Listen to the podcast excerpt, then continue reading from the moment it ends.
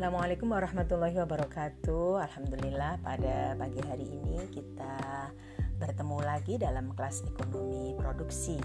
Para pemirsa yang bahagia pada pagi yang cerah ini, Malang diguyur hujan setiap hari, pagi sampai malam sehingga udara cukup dingin kembali. Saya ingin menyapa para pendengar Elvara Voice di seluruh Indonesia, khususnya anak-anakku di program studi agribisnis Fakultas Pertanian Universitas Islam Malang. Para pemirsa yang bahagia, sebagaimana mengawali kuliah kalau di Unisma ada doa awal perkuliahan, diawali dengan Al-Fatihah, kemudian berdoa Allahumma sholli ala sayyidina Muhammad wa ala ali sayyidina Muhammad walhamdulillahi rabbil alamin. Allahumma akhrijna min dhulumatil wahmi wa akrimna bi nuril fahmi waftah lana abwaabal ilmi wa zayyinna bil akhlaqil hasani rabbi zidni ilman nafi'a wa rizqan wasi'a halalan thayyiban mubaraka waj'alna min ibadika sholihin bi rahmatika ya arhamar rahimin.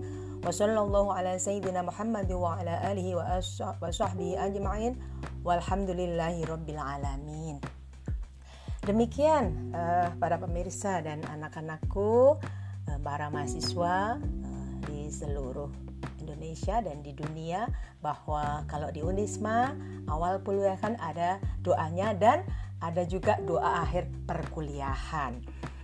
Oke, pada pertemuan kali ini kita akan membahas melanjutkan fungsi produksi Cobb Douglas. Materi sebelumnya kita membahas rich line, kemudian dilanjutkan dengan derived demand, permintaan input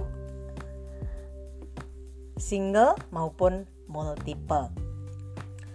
Materi ada, kita mengacu pada PPT yang nanti akan Ibu bagikan, kemudian sebagai buku pedoman utama, minimal anak-anakku harus membaca dengan cermat, mempelajari, memahami buku ekonomi produksi untuk level S1 David Debertin.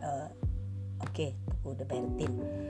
Pada hari ini kita akan belajar derived demand. Kita lanjutkan dengan minggu depan juga, elasticity of input demand, bagaimana elastisitas permintaan input produksi, bagaimana substitusinya antar faktor produksi itu sendiri.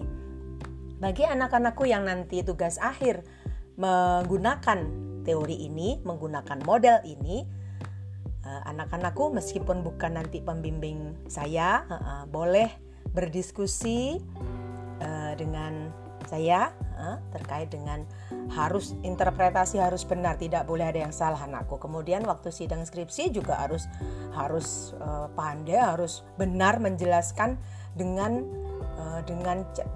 cepat, dan benar.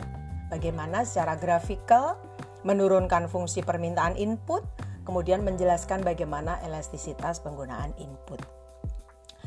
Baik, selamat belajar.